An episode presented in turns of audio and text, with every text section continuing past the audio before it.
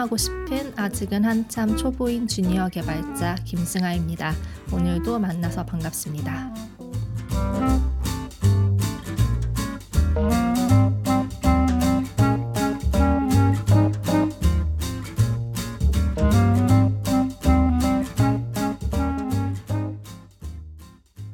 이번 에피소드에서는 지난번 리액트 일 편, 리액트란 무엇인가에 이어서 리액트를 구성하는 기본 개념인 컴포넌트에 대한 설명, 그리고 실무에서 제가 자주 썼던 리액트 훅들을 차근차근 살펴볼 예정입니다.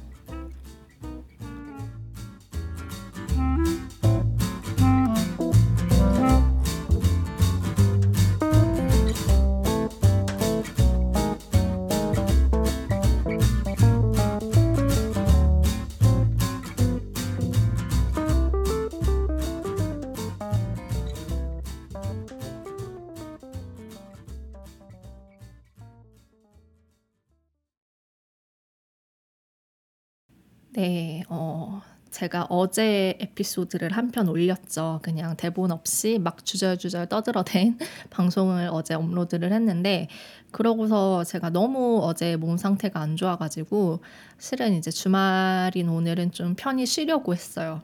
편히 쉬려고 했는데 어제 좀 되게 빡치는, 되게 엄청 열받는 일이 있어가지고 이게 오늘 좀 편히 좀 누워서 쉬려고 했는데 계속 그 빡치는 감정이 계속 올라오는 거예요. 그래서 막 너무 화가 나가지고 막 손이 부들부들 떨리고 막 이러는데, 제가 좀 평소에 감정 기복이 좀 심한 편이거든요. 뭐, 뭐 정신과 진료를 받고 있기도 하지만, 그래서 막 너무 화가 나는 이 감정이 막 이렇게 억눌러지지가 않아가지고 이걸 이거를 쫓아내기 위해서, 이 생각을 쫓아내기 위해서 아 공부를 해야겠다.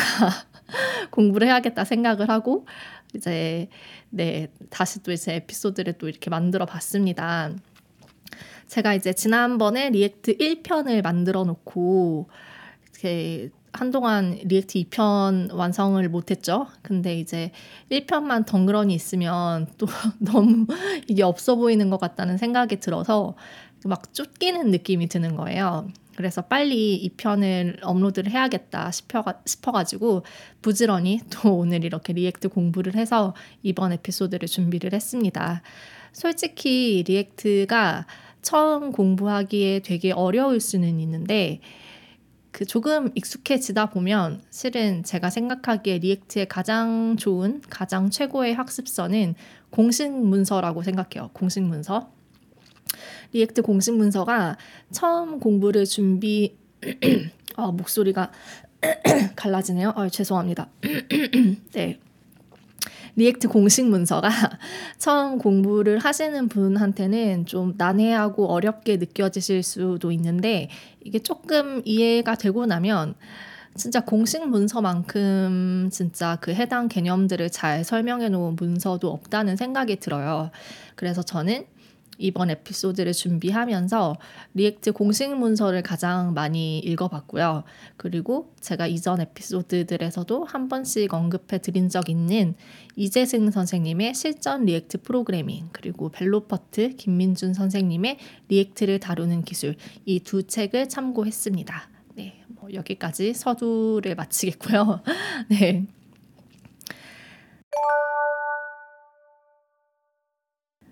제가 이제 지난 에피소드에서 컴포넌트의 개념을 설명을 안 드리고 무작정 프로비니 스테이트이니 하는 개념을 막 나갔어요. 그런데 이제 이 리액트에서 되게 중요한 개념이 컴포넌트거든요. 리액트는 기본적으로 이 컴포넌트를 기반으로 해서 유아이를 설계하는 라이브러리입니다.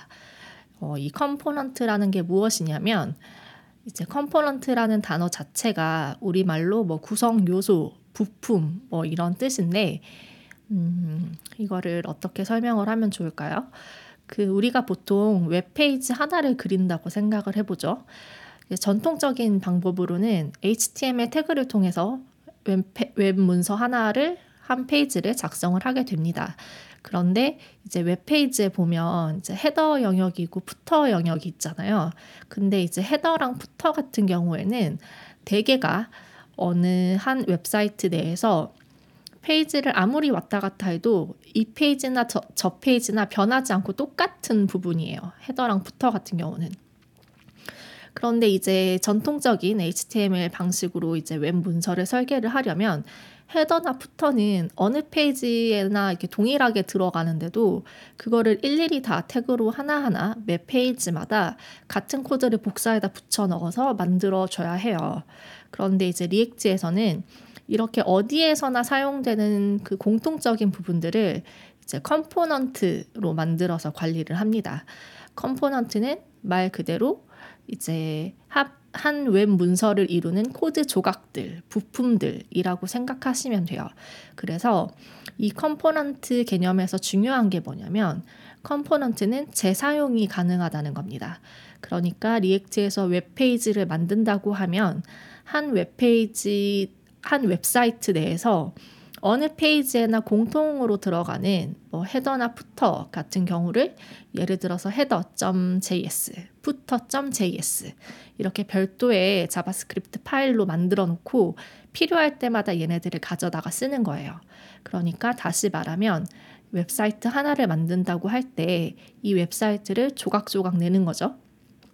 그래서 각 조각들을 별도의 컴포넌트 파일로 관리하고 필요할 때마다 그 조각들을 불러들인다는 것, 이겁니다.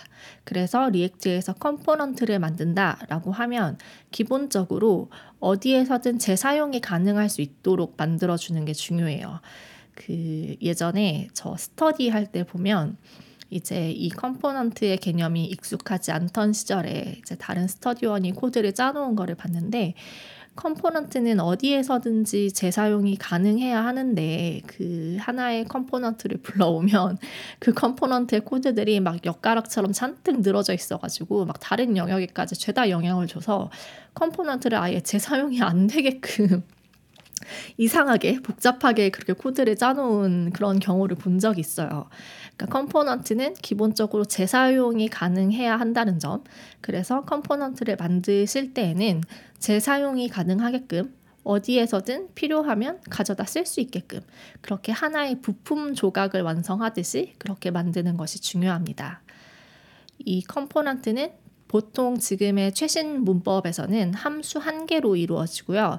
그 리액트 훅이 등장하기 전에는 클래스로 컴포넌트를 구현했습니다. 어, 이제 클래스형 컴포넌트는 점점 이제 뭔가 낡은 코드가 되어가고 있고 최신 문법은 함수형 컴포넌트이기 때문에 지난 에피소드에서도 그랬지만 이번에도 저는 함수형 컴포넌트를 기준으로 설명을 드릴 겁니다. 컴포넌트를 만드는 방법은 뭐 간단하게 함수를 만드는 거예요. 함수 하나가 컴포넌트 하나를 이룹니다. 그리고 이 함수는 렌더를 위한 함수예요. 리턴 값으로 반환하는 값은 화면 렌더링에 필요한 값들입니다. 보통 이 리턴으로 반환하는 값은 제이에스엑스라는 그 제이에스엑스 문법으로 이루어지는데 이 제이에스엑스 문법을 제가 말로 설명을 하기에는 너무 복잡해요.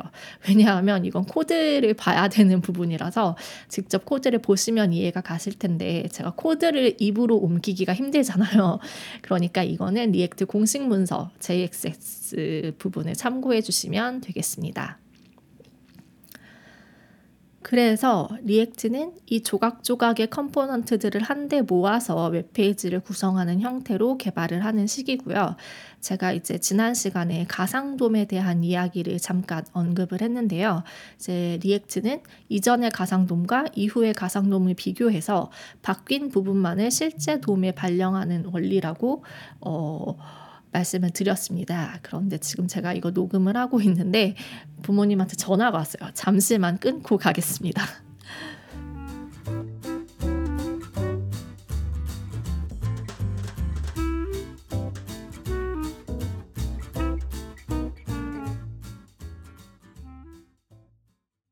네, 다시 녹음을 재개하겠습니다. 네, 그래서 이제 제가 지난 시간에 가상돔에 대한 이야기를 언급을 했고 이제 리액트는 이전의 가상돔과 이후의 가상돔을 비교해서 바뀐 부분만을 실제 돔에 반영시키는 그런 원리라고 말씀을 드렸는데 이제 그렇다 보니까 이 화면 렌더링을 할 때요.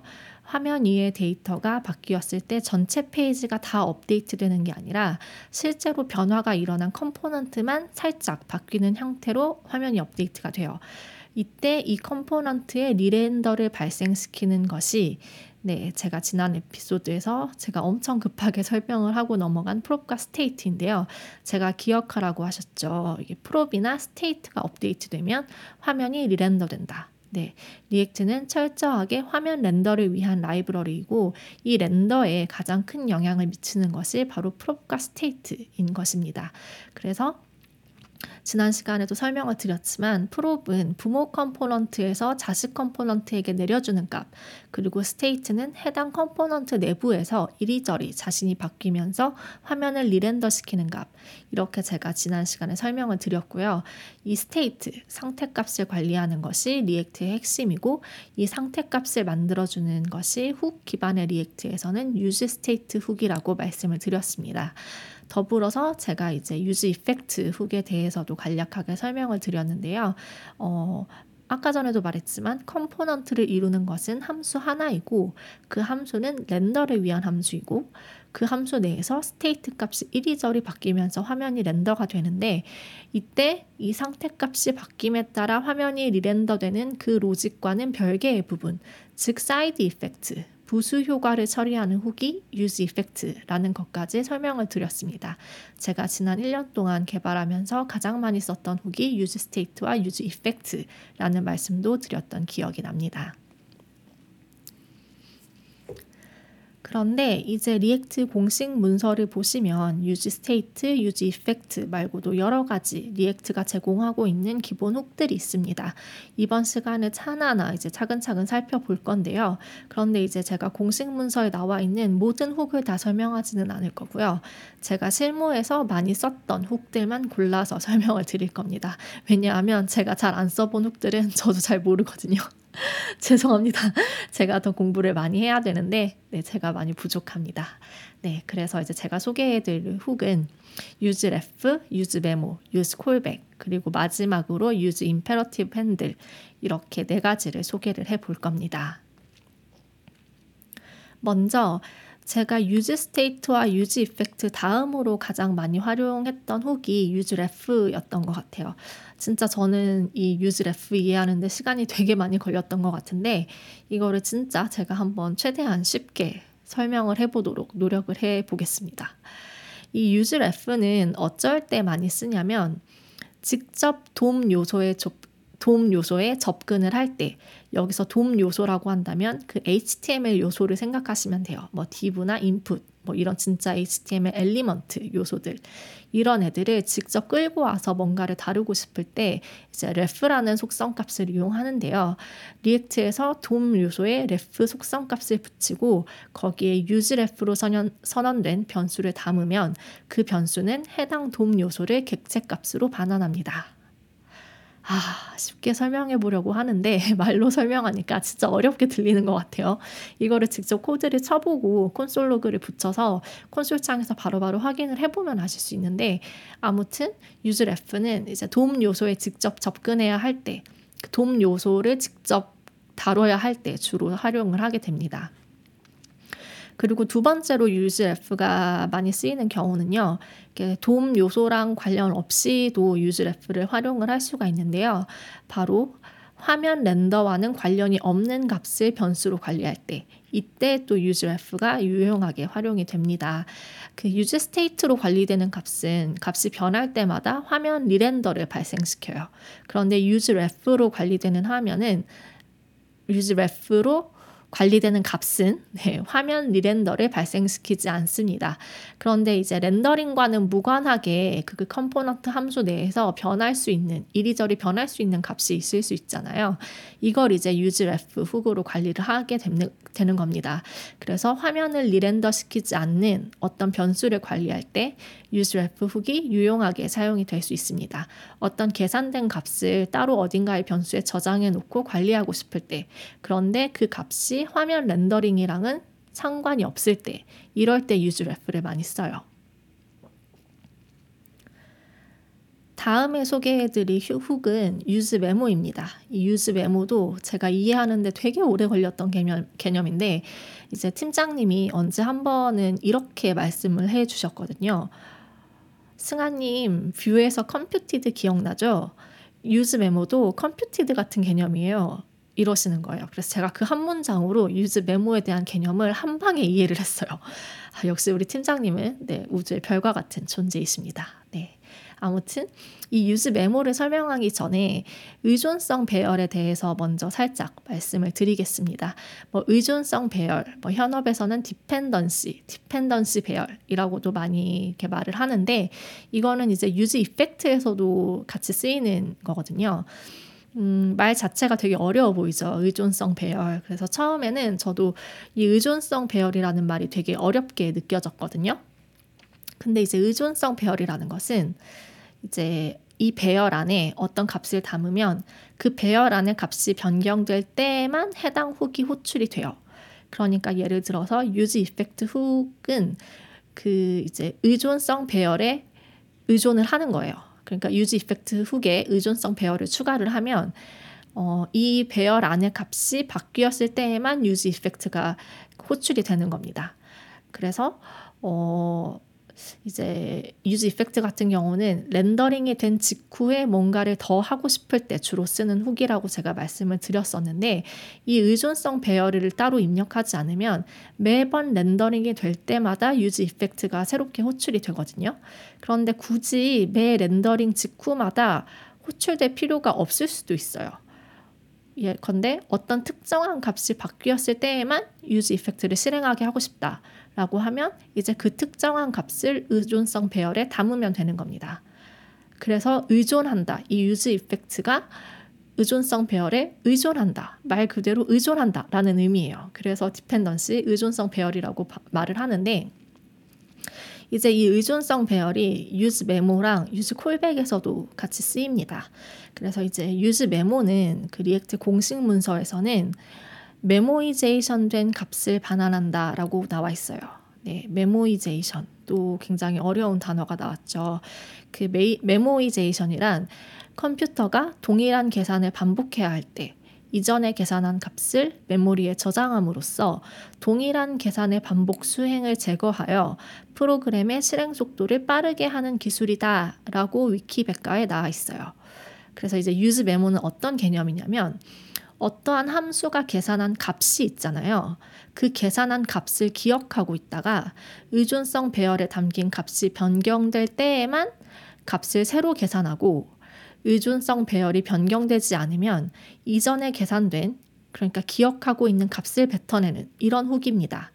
만약에 의존성 배열이 없다면 유즈 메모는 매 렌더링 때마다 새로운 값을 계산하게 되는데 매 렌더링 때마다 새 값을 계산할 필요가 없다면 유즈 메모와 의존성 배열을 통해서 관리를 하면서 이전에 계산된 값을 재활용하면 되는 겁니다. 네, 유즈 콜백도 비슷한 개념이에요. 그래서 이제 유즈 메모가 함수의 어떤 계산된 값을 기억하는 훅이라면 유즈 콜백은 함수에 계산된 값을 기억하는 게 아니라 해당 함수 자체를 기억한다고 보시면 돼요. 그래서 예를 들면 유즈 콜백으로 관리되지 않고 그냥 쓴 함수라고 한다면 매번 렌더링이 될 때마다 해당 함수가 새로 호출해서 새로운 계산을 하게 되는데요. 유즈 콜백으로 함수를 관리하고 의존성 배열의 값을 담게 되면 그 해당 의존성 배열에 담긴 값이 바뀔 때에만 함수가 새로 생성이 되는 식입니다. 그래서 의존성 배열에 담긴 값이 바뀌지 않으면 이전에 사용했던 함수를 기억해서 기억한 함수를 재사용하는 식이죠. 유즈 메모랑 거의 비슷한 개념이지만 유즈 메모는 어, 제가 실무에서 쓸 때는 어떤 계산된 값, 특정한 값을 기억하는 훅이고 유즈 콜백은 그 함수 자체를 불러드릴 때 주로 많이 썼던 것 같아요. 그래서 유즈 메모는 어떤 계산된 함수 값, 어떤 계산된 값을 기억하는 훅이고 유즈 콜백은 함수 자체를 기억하는 훅이다라고 이해하시면 편하실 것 같아요. 어, 저는 그렇게 이해를 했거든요. 실무에서 쓰면서. 어, 네, 근데 이게 맞는 개념인지는 잘 모르겠어요. 저는 그렇게 이해를 했는데 어, 혹시 틀린 부분 있으면 메일로 언제든지 지적사항 환영합니다. 네, 저도 이러면서 공부를 해야 하니까요. 네, 제가 저는 이렇게 이해를 해서 설명을 하고 있는데 어, 잘못된 부분이 있을 수도 있습니다. 네. 아무튼 그렇게 해서 이제 유즈 메모와 유즈 콜백에 대한 설명을 마쳤고요. 이제 마지막은 이제 유즈 임페러티브 핸들이라는 훅인데 이 훅도 제가 개발할 때 실무에서 종종 잘 활용했던 훅이에요. 이게 말은 되게 뭐 use imperative handle 하니까 되게 어려워 보일 수 있는데 직접 써보면 뭐 그렇게 복잡한 개념은 아닙니다. 이거는 자식 컴포넌트에 있는 함수를 부모 컴포넌트에서 호출할 필요가 있을 때 사용하는 훅이고요. 어떤 식으로 코드를 쓸 수 있는지는 공식 문서를 참고하시면 될 것 같아요. 이게 뭐 포워드 랩으로 또 감싸서 이제 포워드 랩이랑 같이 쓰는 그런 훅인데 이거는 직접 코드를 봐야 이해가 되는 부분이라서 말로 설명드리기가 좀 어려워요. 기본 개념은 자식 컴포넌트에 있는 함수를 부모 컴포넌트에서 호출할 필요가 있을 때 이럴 때 쓰는 훅이다라고 이해를 하시면 되겠습니다. 어, 구체적인 예제는 공식 문서에 나와 있어요.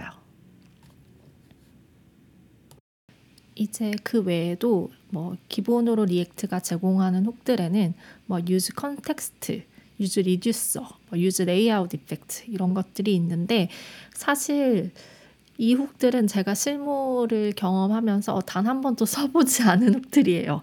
특히 뭐 use reducer나 use context 같은 경우는 책에서 개념만 보고 한 번도 써본 적은 없었던 것 같거든요. 그래서 제가 잘 몰라요. 잘 몰라서 설명을 드리기가 힘들어서 네, 이 부분은 이제 공식 문서를 참고하시면 될 것 같고요. 어, 실무에서 제가 제일 많이 썼던 것은 use state, use effect, use ref, use memo, use callback 그리고 종종 use imperative handle 이렇게 많이 썼던 것 같아요.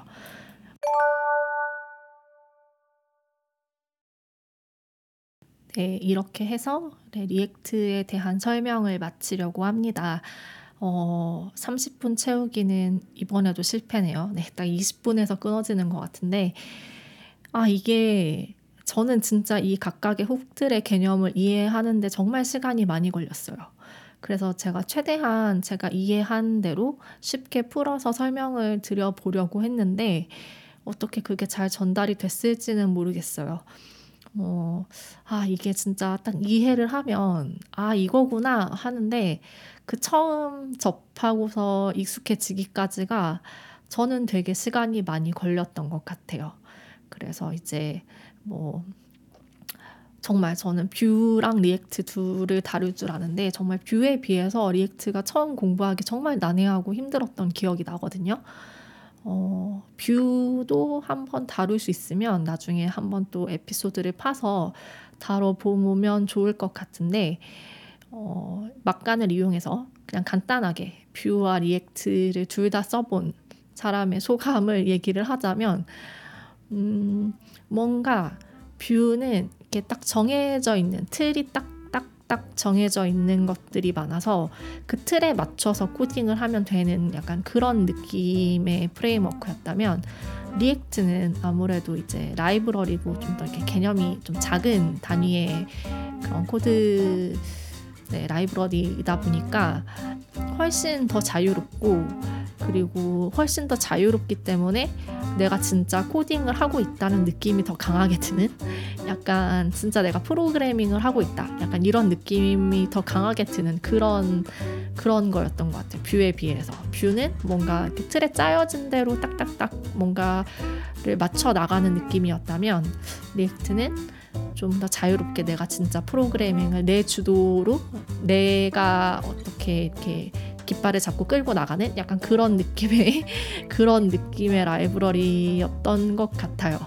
뭐 뷰랑 리액트를 비교하는 그런 에피소드도 만들어 보면 좋을 것 같은데 문제는 제가 뷰를 많이 까먹었어요. 일 년 동안 리액트만 주구장창 쓰다 보니까 네 아무튼 그렇고요. 어, 리액트 제가 워낙에 리액트를 힘들게 공부를 했어서 그런가 최대한 쉽게 설명을 해드리고 싶었는데 도움이 어째 많이 됐을지 모르겠어요. 도움을 많이 드리고 싶었는데 제가 너무 미천이 부족하고 네, 머리에 든 게 없고 네, 부족해가지고 그렇게 많은 도움을 못 드린 것 같아서 좀 마음이 아픕니다. 네, 어, 틀린 부분 있을 수 있어요. 네, 메일로 지적해 주시면 어, 네, 제가 또 반성하고 열심히 공부를 또 해보도록 하겠습니다. 어, 오늘도 방송 들어주셔서 감사하고요. 다음에 또 만났으면 좋겠습니다. 네, 감사합니다. 오늘도 좋은 하루 보내세요.